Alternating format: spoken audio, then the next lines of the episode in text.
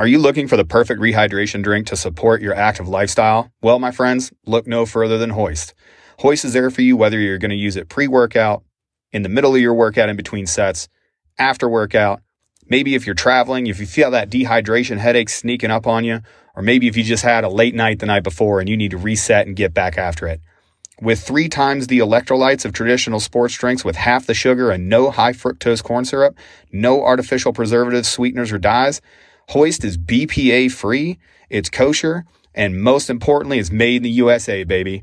We all use Hoist, and I can't speak highly of it enough. Whether I'm doing Brazilian Jiu Jitsu, I'm out doing tactical operations, or I'm in the gym trying to make sure that I'm harder to kill, Hoist is always there to support me. With five delicious flavors you can pick up at your local grocery store or gas station. I love the dragon fruit, but you can try the orange, watermelon, peach mango, or strawberry lemonade. Hoist knows that you don't do normal things, and you might be out in the wilderness on a hunt, or you might be on a long ruck. Well, they hear you, and they've also got three delicious powder packs that you can mix in water anytime you want it. Peach mango, grape, and that fruit punch is that hitter for those packets. So go check them out. If you need IV level hydration for your normal everyday to day activity, or if you're trying to get after it, working two workouts a day, Hoist is there to support you. Go check them out. Hey, everybody. Welcome back to the Ones Ready podcast. Uh, once again, we have a uh, returning guest. We really appreciate you joining us, CMSAF Bass. Uh, CMSAF number 19. So round two, it's been a year, a little over a year since you joined us last. Appreciate you coming on again.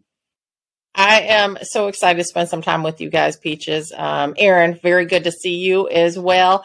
Last time, though, I was in my own house at the office in the house. And so it was a little bit different, a little bit more relaxed. Now I'm here at the Pentagon. So you guys get to see the office here. We can, we can show the office here at the Pentagon. anyway, lots of, lots of work to do here, but very excited to spend some time with y'all. yeah, absolutely. Thanks for joining us. Well, we were kind of rapping a little bit beforehand about not actually rapping, but you know, chit chatting, if you will, a little bit about um, standards. And I think that like I didn't want to waste that kind of conversation uh, with just the three of us because I think it's important for a lot of our our listeners, uh, either airmen that are already in or future airmen to understand why standards are so important to us. So um, you had some really good points on it. So I want to kick it over to you, Chief, to, to start talking about standards right off the bat. Yeah. So it's interesting. I don't think um, a trip goes by that I'm not flying back by the way with my team. And when we fly back, you know, we, we have common practice where we um, debrief, right? We debrief every visit, we debrief every trip you know, what went well, what didn't, what are our takeaways, what's our homework, how can we really get after it for our airmen. But there's probably not a trip that goes by that we don't talk about standards. And and in particular, right, if you could see if you could be with us on the C twenty one, you know, it normally plays out where I'm looking at Diamond One and I'm like, do we teach standards anymore? You know, and, and, and he's like, we do, chief, you know, we got one dash one, we teach it BMT tech training, you know, and I say that in jest, you know, but but I think it's something that all all of us have to own, right? This isn't, you know, when it comes to standards, this isn't um, hey, commander has to enforce right, or or or the first sergeant or somebody right. Like we all have to hold ourselves accountable to the standards, and we all know what they are. You know, whether that's you know functionally related or whether that's just you know um, related to you know Air Force standards, um, discipline, dress and appearance, all of those things, we all have to own that. And, and we know what right looks like. And so, um, I think we need to get better with that. Um, and I think you know, I don't like to compare our service with any other one because I'm a proud airman and, and I love being United States Airman. But I will tell you, you know, we can sometimes take a page out of somebody else's playbook when it comes to enforcing standards. And, and this is the dialogue I also have with my own husband. And you guys know, like Ron served 27 years in the United States Army, retired as an Army first sergeant. And sometimes, you know, he's dogging us out as airmen. He's like, you know, you guys need to, you know, get better at on the spot corrections and, and being able to provide those on the spot corrections and not take it personal, you know, because we've got to be faithful in the small things in order to be you know, given bigger things. And so um, I would offer we've got some work to do when it comes to holding ourselves accountable and being able to provide on the spot corrections and not wait for somebody else to come by and address it. Uh, yeah, I, well said. Um, it's uh, Aaron. Do you have anything on that, real quick, as I as I gather my thoughts?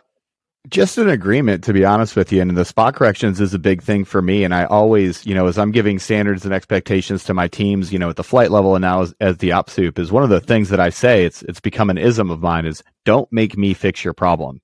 If this problem presents itself at my level, we have we're missing four levels in between there. You know, we're missing the the person that should be able to correct himself. We're missing that person's buddy, that wingman, that battle buddy that's next to him that should be able to go, "Hey, you're messed up. You got to fix yourself right now."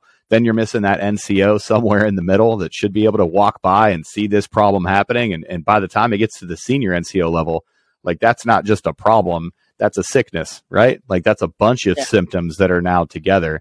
Um, so it's good to hear, you know, it's good to hear you at your level, Chief, talking about that stuff because we talk about it in the team room. I, I, look at everybody, and one of the first thing I say is, "Hey, first line supervisors, you know, staff sergeants, C fives, don't let something become my problem. Don't let this become a me problem because this is really an us problem that we need to figure out. That's how you have a healthy culture."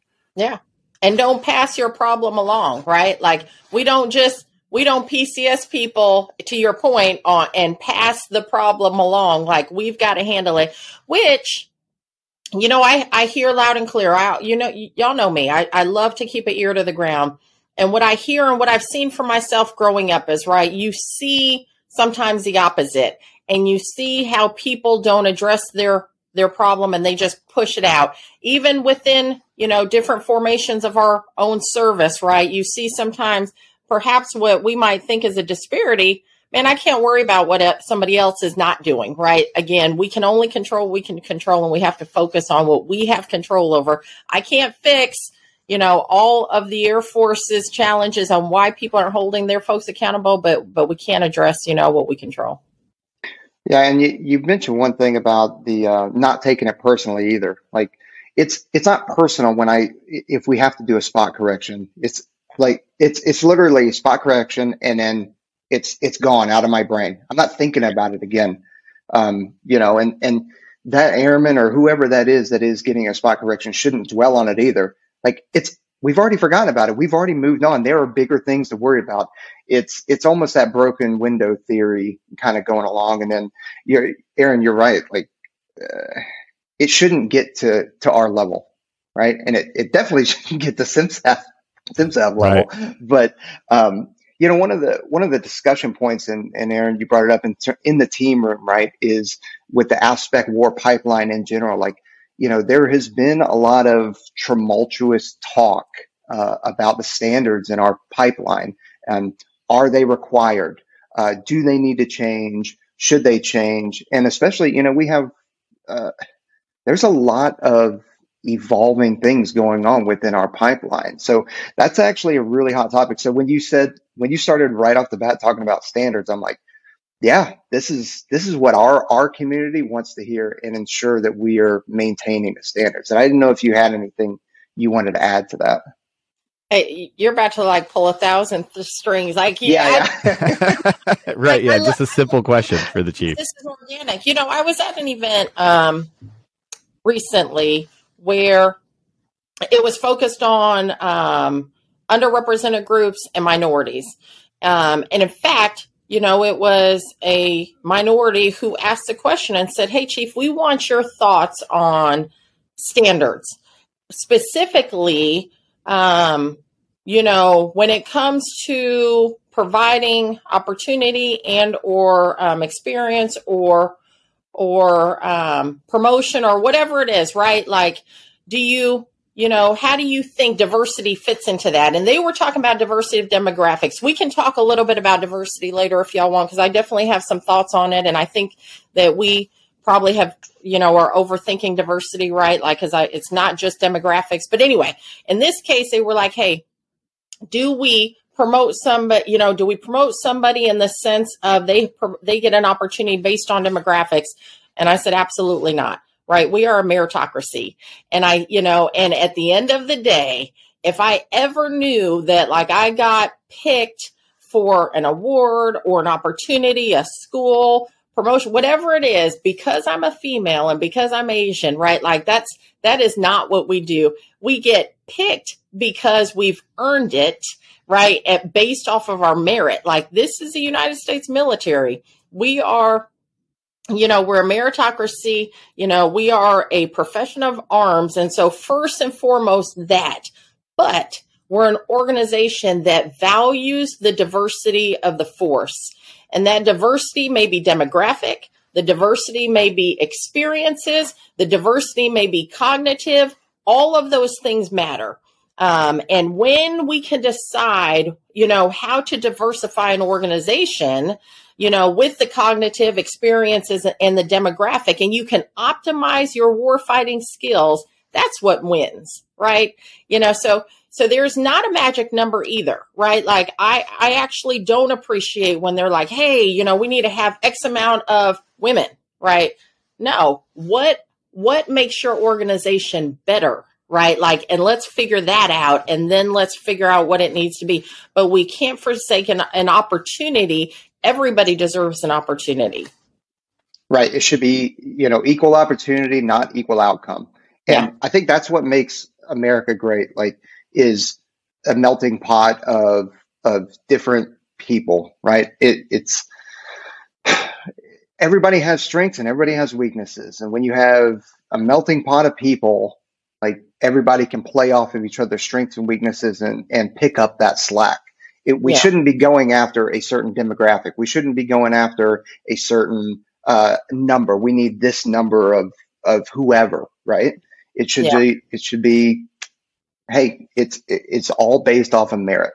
Yeah, but I will say again, you know, I, I don't want what we're saying to get misconstrued. I think we have to provide those opportunities. We can't yeah. make any opportunities harder, right? We have to provide those opportunities because diversity makes us better. I'm so glad that back in 1996 that I was uh, provided an opportunity to be able to get selected. Um, you know, after I went through kind of the interview piece, but being able to get selected to the 24 Special Tactics Squadron. I was the first female in operations there, right? And they didn't make it easy on me. Like, I mean, I was like, I, matter of fact, during the interview process, I was like, what in the hell am I getting into? I'm about to just go back to flight records and work, right? Like, but, um, but I'm so glad that I had an opportunity. That's all I needed. And then with that opportunity, I was like, you know, when I got into ops, I'm like, man, they needed me. Like they, you know, they need, they needed that diverse thought the diverse, um, you know, the diversity in who I was, my upbringing to help just change and, and, and, and bring a different flavor to help optimize the effectiveness of ops in there. So, yeah. Oh, 100%. And, and yeah, that's and, one of the things. Oh, I'm sorry, Aaron, go for it.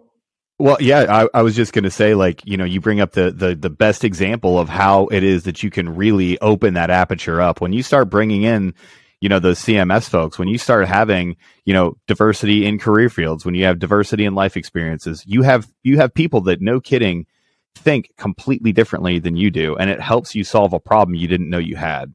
So yeah. I think people people get wrapped around the axle and maybe maybe it's because you know the the world we live in forces us to pick a side right away right? And you have to be all into that side and it, it's hard to think and speak with nuance. But when you start talking about diversity everybody always in good on you for saying, hey, it doesn't equal demographics. It equals, yeah. you know, differences in AFSCs and life experience and absolutely, you know, people that you grow up or you know just just what you've seen. I, I don't know how many times I've been lucky enough to have you know a radio troop walk up to me and go, "Hey, I know you guys are working this tactical problem, but have you ever thought about fixing it this way?" And, and I had, and and it, it bettered me for that experience. Yeah. yeah, that's a great example. Yeah. Well, we'll uh, we'll shift from from from talking about standards because this could be uh, an all day discussion. This is an all day, yeah, exactly. Yeah. and Chief, go- ha- Chief actually has people that uh like need her to be at work. Peaches and I, yeah, yeah. not so much. Like we have we have things we got to get through. People this don't is, really want us around. this is good. I actually do have like they keep my stuff tight, but I'll tell you again, like this is good. This is work. This is us having some like real dialogue, real talk, um, to a community who does so much for our United States Air Force and to our nation that anything that we can do, if there's one thing said on your podcast, right, that that can help make somebody better, or that they can say, Hey, I actually disagree, and here's why, right? Like dialogue is dialogue. I actually love any kind of dialogue. You know, it helps us again um, as a whole. So this is this is work and this is good work. I get to hang out and spend some time with you guys. Would you uh, would you say it's almost airman's time? I mean, how about that transition, huh? Look at that transition. Peaches, you're so good at this. that that was a phenomenal transition. It absolutely is.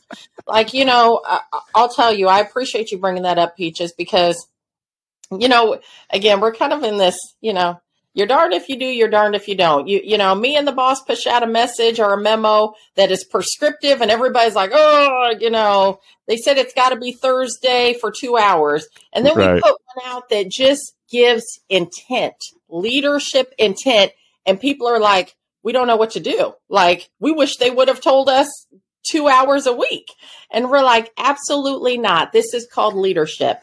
Um, but but but let me share a little bit about kind of some of you know the discussions for Airman's Time before it even came out. Again, you guys heard it before, right? I'm married to an Army guy, so I'm having dinner with um, the Browns, uh, myself and and Ron, and we were talking about you know um, some of the challenges that some of our airmen are having based on the communities that they're in, and how there really isn't enough time. Um, so we hear to be able to just connect genuinely connect and do things that they did. You know, when I joined our Air Force, you know, over 29 years ago, you just, you, it was pretty normal practice to have somebody put their arm around you and just connect and mentor and guide. And, and by the way, they mentored before it became a weird word, right? Now it's, now it's just awkward, but it was just what you did.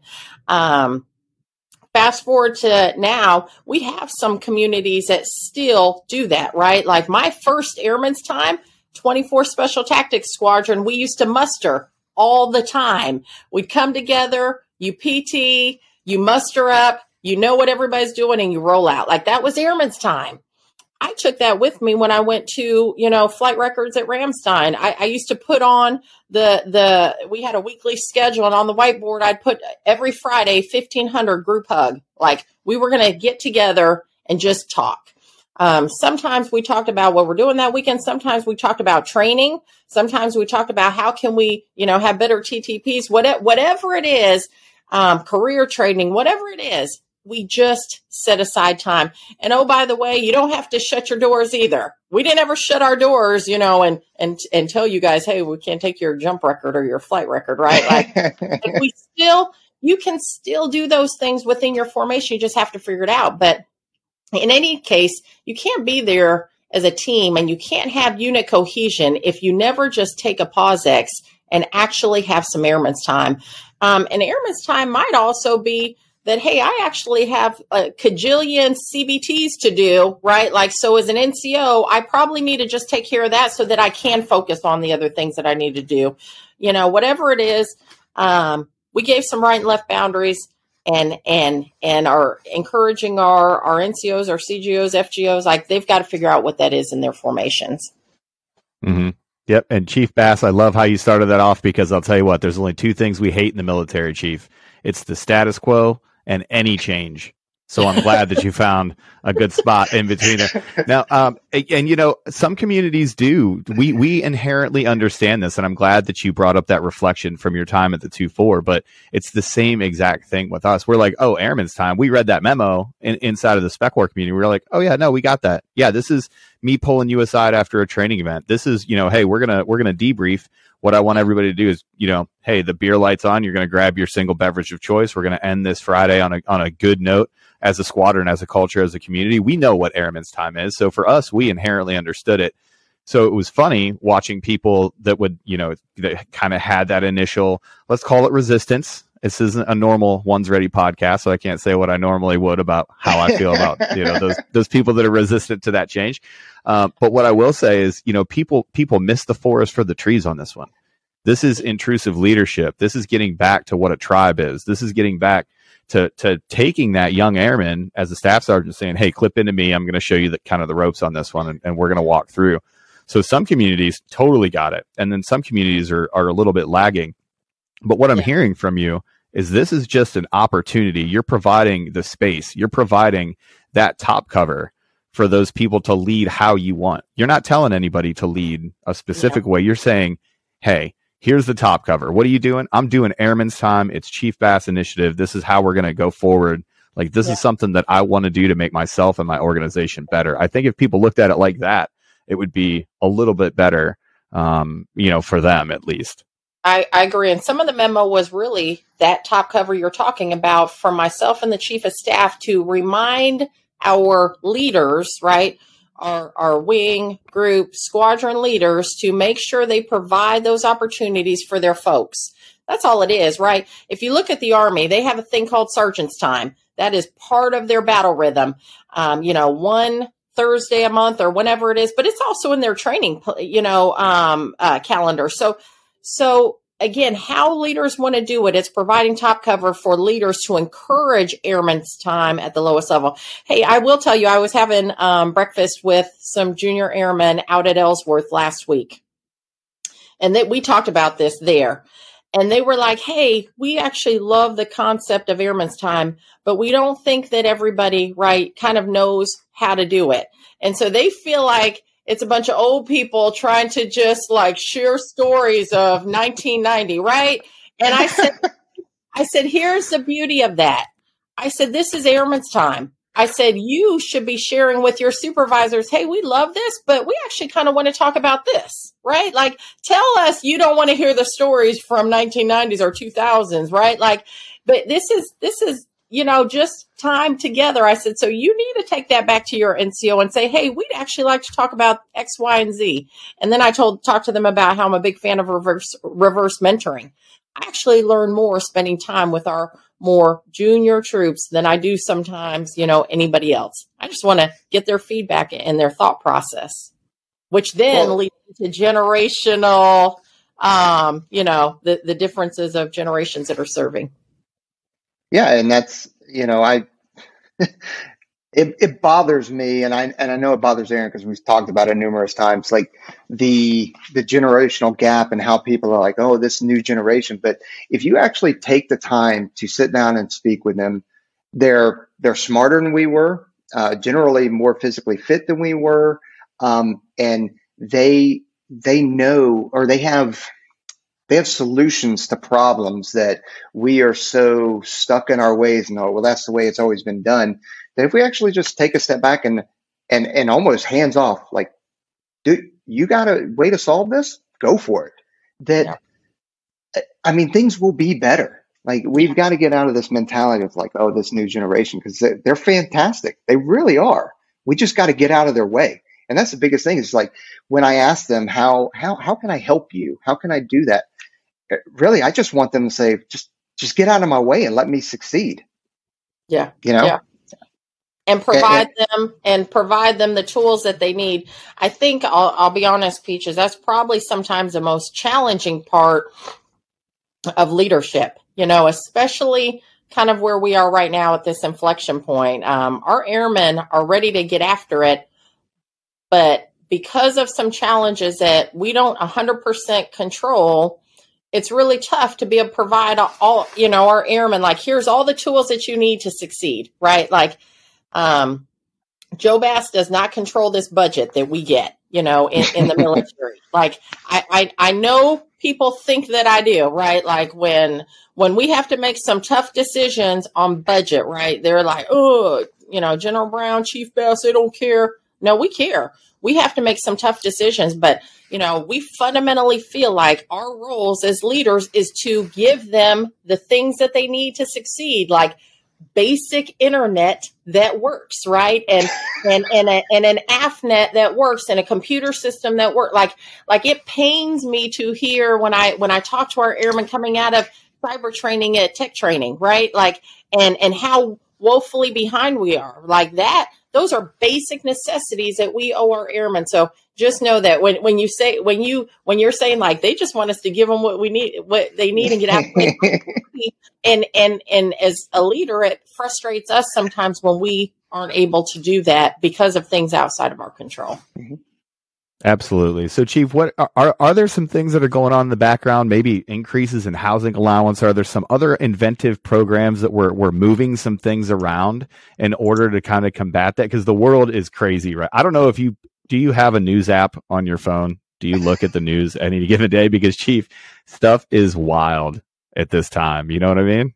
Yeah, it, it got it gets wild like every day. Like every day, I wake up and I'm like what, what's about to happen like today. What happened today? I I look at my my the announcements on my phone, and some days I'm like, I could never, I could never imagine that. I could never, if I wrote that ten years ago, you would have me committed. You'd be like, Aaron, it's time to come off jump status.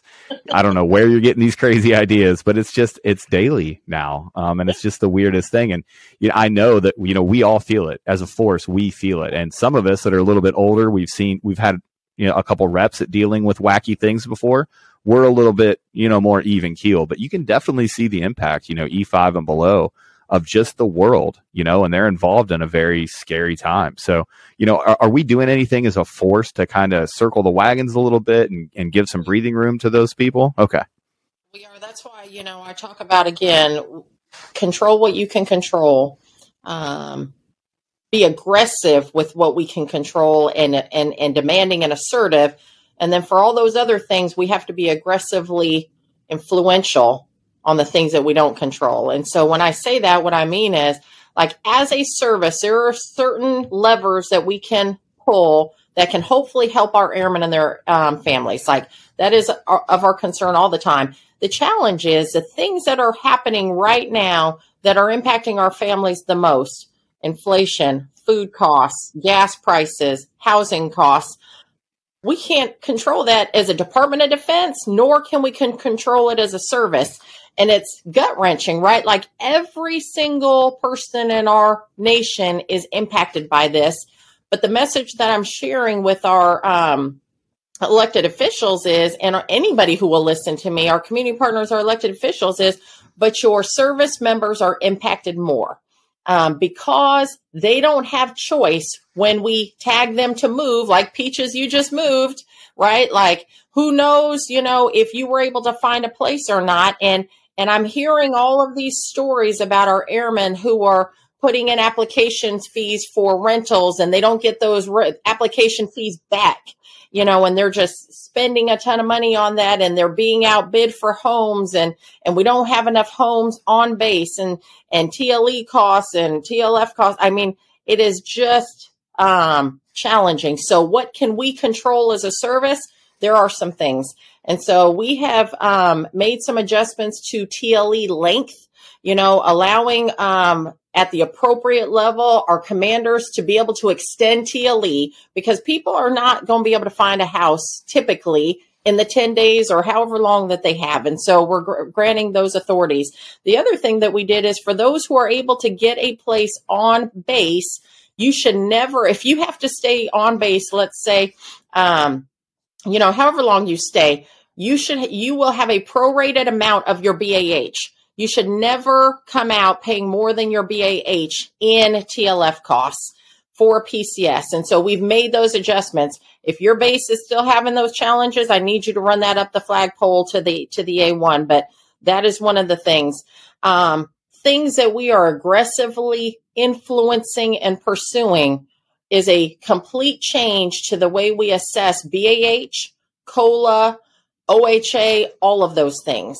You know, we have an old draconian model of, you know, take a survey every one or two years and, and, and make adjustments. It's 2022. We have the ability to use artificial intelligence and other things to be able to maybe do a quarterly assessment. And again, right, it's easy for me to kind of point fingers at, at folks outside of the service and, and, but I and I appreciate what they do, but it's 2022 and we need to have a better way to be able to assess that stuff. So we're pushing hard on that. That will, that's kind of the 200 meter target to help fix the overall. The 50 meter target is how do we provide some relief today for those who are PCSing today? So we are pushing for a relook of BAH we are absolutely um, taking a look at what is going on with COLA, the loss of COLA at some of our locations in USAFE and and PACAF, and and we're trying to make an influence there because again, those those COLA surveys were done last fall, last year time frame, and and they're about to go in effect one June. A lot has happened between fall and June. Um, and then, you know, we're, we're trying to look at can we get increases in BAS? Can we get increases here? So we're looking at that. I will tell you, like, it's easier said than done. When we start talking about increases, we're talking about not just increases for airmen, we're talking about increases for every service member under the DoD. That is that is huge, right? And to some degree, the the challenge that OSD has is trying to not make knee jerk reactions that you know uh, and, and, oh by the way the dod doesn't have this budget that just never ends so this is like these are big world problems that, that we're trying to get after, but we're trying to get after the things that we can control. I will tell you the other thing, the one important thing, um, you have to escalate up the chain of command if you are having big time issues because we can also push um, and slide PCS RNLTDs. Like that should be probably the last resort. But guess what? I would rather slide a, or slip a RNLTD than for an airman to be coming out of their pocket thousands of dollars that they can afford. Yep, that's that's yeah. great to hear. And I one of the programs that I'm I'm dealing with right well, I say dealing with right now since I just PCS is the Exceptional Family Member Program. You know, when I had PCS from MacDill Air Force Base in um, 2020, it was a different program. It would take six weeks to get your clearance and that kind of stuff. But now that we've switched to this new program, I mean, it's it's um, the timeline is extended significantly, and I and I, am not sure if you're tracking or not, but the timeline is extended significantly. And I just learned this, but they are basing everything off of the report no later than date versus what the report date is. So I had submitted my application, um, or the yeah, the application for the process, but it hadn't even been submitted yet because they were going off of my July, what was my July report no later than versus my actual report date, which was May. So it, yeah. the the team, um, and I won't mention their name, but the the EFMP coordinator at AFPC really helped me out, plus the one here at Nellis. So kudos to them but at, but at the same time, like, is there anything being done? Because there's there's a lot of exceptional family member airmen uh, in our force. Yeah, yeah. Um, I'm glad that they were able to help you out, Peaches. Right? Um, and I know, like, everybody's a good American, so everybody's trying to. But I need a, I need everybody to help out every airman, and so that's that's that's where I get to. Um, there are a lot of things being done um, to help that centralized cell that we believe, you know, at some point we'll be better off being centralized. So last September, they were not centralized. A lot of work fell on the member, um, the EFMP family themselves, and everybody else. They centralized everything into one cell at AFPC so that 90% of the work ended up being put on that cell and 10% on the member themselves. They are also what was the challenge last year and even still impacting us now is they changed in a different system in September. And and because of a change of system, because of a change of processes, like it just piled up where all of a sudden you're you're backlogged, right? And so starting in probably December time frame when the warning orders came out, um, I mean, we were like, there's a huge problem here. So what did we do? We started to fund them with overhire so that they can start to chip at this backlog that they have. Right now, that cell has about 60 people. That seems like a lot, but a lot of them are doctors, nurses, um, and and and assignment handlers, if you will, and none of this is easy. So about 10% of the force is EFMP families. Those EFMP families, um, it's not a one size fits all, right? Like they all have different things. So um, I was EFMP family because my daughter had speech classes, right? And so I had to, you know, try to get the speech person, you know, to say like my daughter can go to Germany. It's not going to be a big deal, right? Like so, but that was that was some things that they had there. But then you have a family member who might have four dependents, and their four dependents see four different providers off base. Those things clog things up. So it's extremely challenging the work that they're doing down there. I actually went and saw them last week, by the way. And I spent time looking at the assignment handlers. And so what I would share with like all of our airmen, like, don't beat the assignment handlers up, right? They are, they are the ones who take the heat. Um, but they're not making the decisions, right? These are either medical or educational, you know, folks that are SMEs that are having to make these decisions. They've they've they've got a triage program that's supposed to be better, but I'm hearing it's not. So I appreciate the feedback because I need to hear this. The triage program is easy, easy FMP issues, a little bit more challenging, super challenging. Those easy ones should be breezing through. Like if you are an easy, like that should be fairly quick.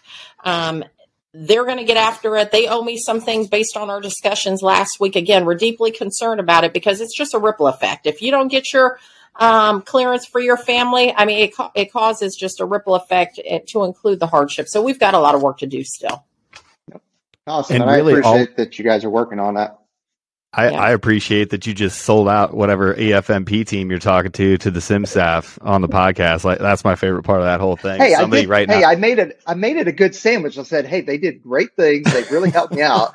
I wasn't going to dime anybody out in terms of their name, but like they really did do a good job. They, I, I brought the issue up to them, and they were like, hey, got it, man. We will. This is why it hadn't been submitted yet because we yeah. do it. They they explained the process to me. I was like, great, but yeah. here's the situation. They're like we got you. We'll, we'll, we'll knock it out. And I'm like, eh, but you're right, CMSAF. Like that is, they're all good airmen. They're good Americans that just want, they just want to help. And, and I hate it because, you know, I, I'm out processing at, at JBLM and uh, I go to my final out and they're like, Hey man, you ain't cleared. You ain't leaving. I was like, well, the moving truck just pulled out. So I got good news, and I, and, and I got I feel, bad news. I feel bad for her, and I, I won't say her first name, but um, uh, Sergeant Goodwin, like she, she is in the trenches, just yeah. taking spears, and and for me, and you could tell she came out, and she's like, "Chief, um, I got bad news," and I'm like, "Okay, that's fine. We'll work through it. We'll work yeah. through it." But I can't imagine, like, you know, yeah. there's somebody in there that's just giving it to her. And I, it's like, ugh, I hate that for them. People are giving it to her. Here's what I'll tell you. Remember, you know, I always talk about leadership and leadership responsibilities. Not everybody's going to be able to get squared away like peaches, right? So, right. you know, for our senior airmen, staff sergeants, tech sergeants who feel like they don't have any advocacy, again, your squadron leadership team helps work for you. Like when I was a squadron SEL, if I knew I had an you know, somebody that was challenged with this and they didn't share it with me, I'd actually be pretty upset, right? Like, let me help work for you. So take those challenges that you're having, give it to your SEL, give it to your first sergeant, let them reach out to AFPC. You can certainly do that to yourself as, you know, any airman can do that. But if you feel like you're just getting the runaround, you need some assistance, take that up your chain of command. That's what your mm-hmm. chain of command is supposed to do. Absolutely. Oh yeah, and it se- it seems weird to focus on these things, but you know, from your you know 29 years in now, and you know, Chief Chief Peaches, you're you, you've been in you know 22 or 23 at this point. We understand that these things inherently affect the the no kidding tactical level, right? We have conflict in Ukraine uh, right now that's going on. We thought we were going to have a little bit of break after we got out of Afghanistan. That's just not the, that's not the case. So Chief, I wanted to ask you, you know, looking at the forward operating environment and what we're going to ask our multi-capable airmen to do, how, how, how dynamic do you think that environment is? I think I already know the answer on this one because I, yeah. I can feel it too, but what are yeah. some things from your level that you're really like, like this is a warning sign and we need to get after it? Yeah. So many. I, I, I honestly wish I had a GoPro on me and you all could see the sense of urgency that is here in this building that I work in um, more than ever before. You know, you've you hear senior leaders talk about it, and and they're serious when they say we are at an inflection point in history. um, that we really have to be thoughtful of why we wear our nation's cloth more than ever. You know, like 29 years ago, I tell people all the time, you know, I came in, get my GI Bill, and roll out, right? It wasn't that serious. Today, every single airman that wears this uniform, right? Like, like it's got to mean something. And, and that doesn't mean you have to serve 20 years. If you're serving four years, six years, eight years, doesn't matter. You've got to take this serious because we're at an inflection point where we have strategic competitors who, quite frankly, want to kick our ass. And we have to be, we have to, we, everybody has to know that. The community that, that probably listens to your podcast is already tracking that. But I'll tell you, as as we go up in classification on on what our adversaries capabilities are like it gets worse you know, and it can be depressing as hell, which is why there is a sense of urgency in this building to make sure that we can be the Air Force that our nation needs when called upon. No other service, with the exception of Space Force, is every service dependent on to be able to execute their missions, right? Like you can't do anything without air. And so to that point, we also have to appreciate that future warfare will never look like it did in the past. If we think it's going to look like Band of Brothers, right? Like that is that is pretty unlikely. And oh, by the way, as our adversaries have been paying attention to us and watching us for the past 30 years, they're never going to fight a fair fight ever. And so, you know, the, I tell people all the time, they're not interested in beating the United States Air Force. Like they're interested in beating the nation. And if they can do that, especially without expending a bullet, they win. And so this thing called information and, and cyber and space, you know, those domains are domains that we cannot lose in. Um, I mean, you know, if we lose in cyber, like we lose period, we can't even generate air power. If we lose in space, we lose period. If we lose in information, and, and, and I'll tell you, information is probably most concerning to me because that's hearts and minds. That's, you know, belief that uh, you know that is applicable to all Americans. Um, I, am concerned about those things, but I'll tell you, MCA, you bring up um, multi-capable airmen. I will tell you that it, you know, one like my team sends me the memes. Like I think they're pretty hilarious. they're funny. They're oh, funny. Fantastic. Right? I'll share them sometimes. Yeah. If you see a meme out there, it's because I was like, I want to share this. Like it's pretty dumb. So um We are. So yes, everybody. Chief Chief Bass sees the memes. That doesn't mean make more. It means get better at making your memes. Everybody. yeah. I, there, Chief, yeah. Chief. I just had to get that one for. Yeah, don't make more unless they're good. So, um, you know, but, but but here here's the deal. We're making multi-capable airmen way too complicated if you are special operations, you're pro- probably multi capable. If you have worked in a CRG or a CRW, you are multi capable. If you are a guard or reservist, you are multi capable. It is more about mindset than it is about checking a block. When I was a one Charlie, again, two four STS, one Charlie, dude, I was doing like two T work as a one Charlie. I remember picking you guys up out of a lake like on a boat, right? Like yep. that is not that's not what when Charlies do, you know, but no. you do whatever you need to do. And so when as we've been wargaming this, by the way, that's what they do in this building as they're as they're you know, as they're looking at you know 2030 2035 2040 how do we make sure our joint force is prepared for any of that what it what we came back with is we've got to have agile combat employment it's it's a um, scheme of maneuver that cannot be lost on us. And we need to be able to roll out in small team concepts. And oh, by the way, we're not going to have the luxury of being able to take 200 people with us. So, how do we get after that? And that's really kind of the foundation of where we're going. Yeah, I mean, we kind of get stuck with these these these monikers, right? When we talk about you know airman's time, multi capable, we our our mind goes ahead and puts a kind of a structure on it instead of like open it up. It could be it can be all kinds of stuff, and we've we've already been doing the MCA stuff for for years now. And some yeah. jobs, you nailed it. Some jobs are inherently that way. Uh, I do yeah. think that we we as Americans we have a we think in four four year increments. You know, typically with administrations and stuff like that. Whereas you know our competitors that are out there, they're thinking hundred year game, like very very long term. Um, and so we've got to we've got to get past that that four year increments that that our minds are just in because um, we can't really we're almost starting and stopping things as we're going instead of like, hey, this is something I'm going to work. I may not see the benefits of that, but that, but it's okay because it's it benefits the force and it benefits the nation as a as a whole. Agree, agree.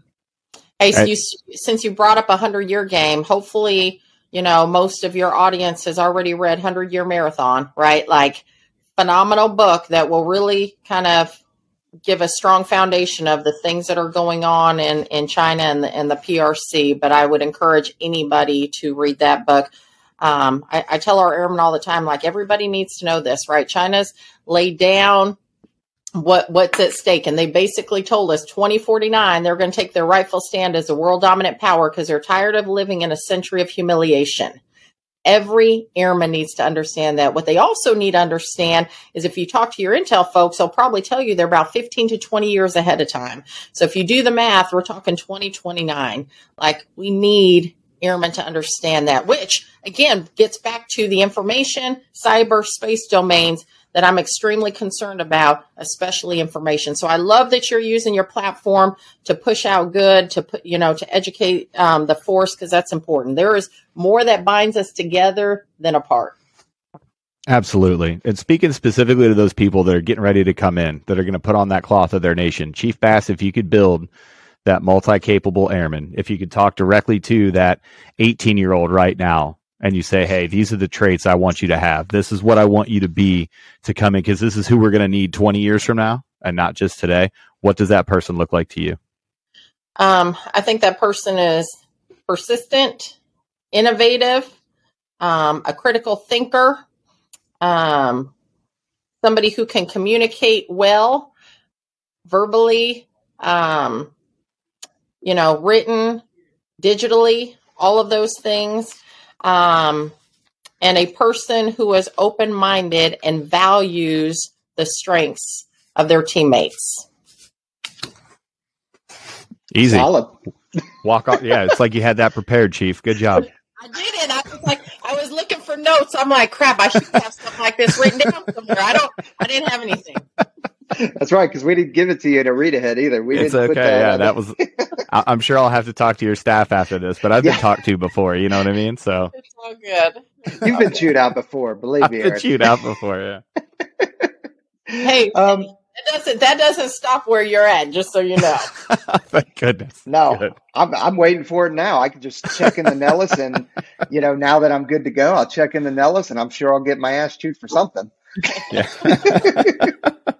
um, so you know, we one of the questions that I Trent couldn't make it. He's his wife just redeployed, um, so they're they're reintegrating and that kind of stuff, which is great. So we're giving him that off time for right now. But um, one of the things that he wanted to ask is is he wanted to know if you were actually secretly having uh, meetings with the E4 Mafia because the E4 Mafia is one of the the strongest organizations within the Air Force and uh, and also some of the most innovative folks as well. So, are you having like secret E4 Mafia meetings uh, at your time at the Pentagon?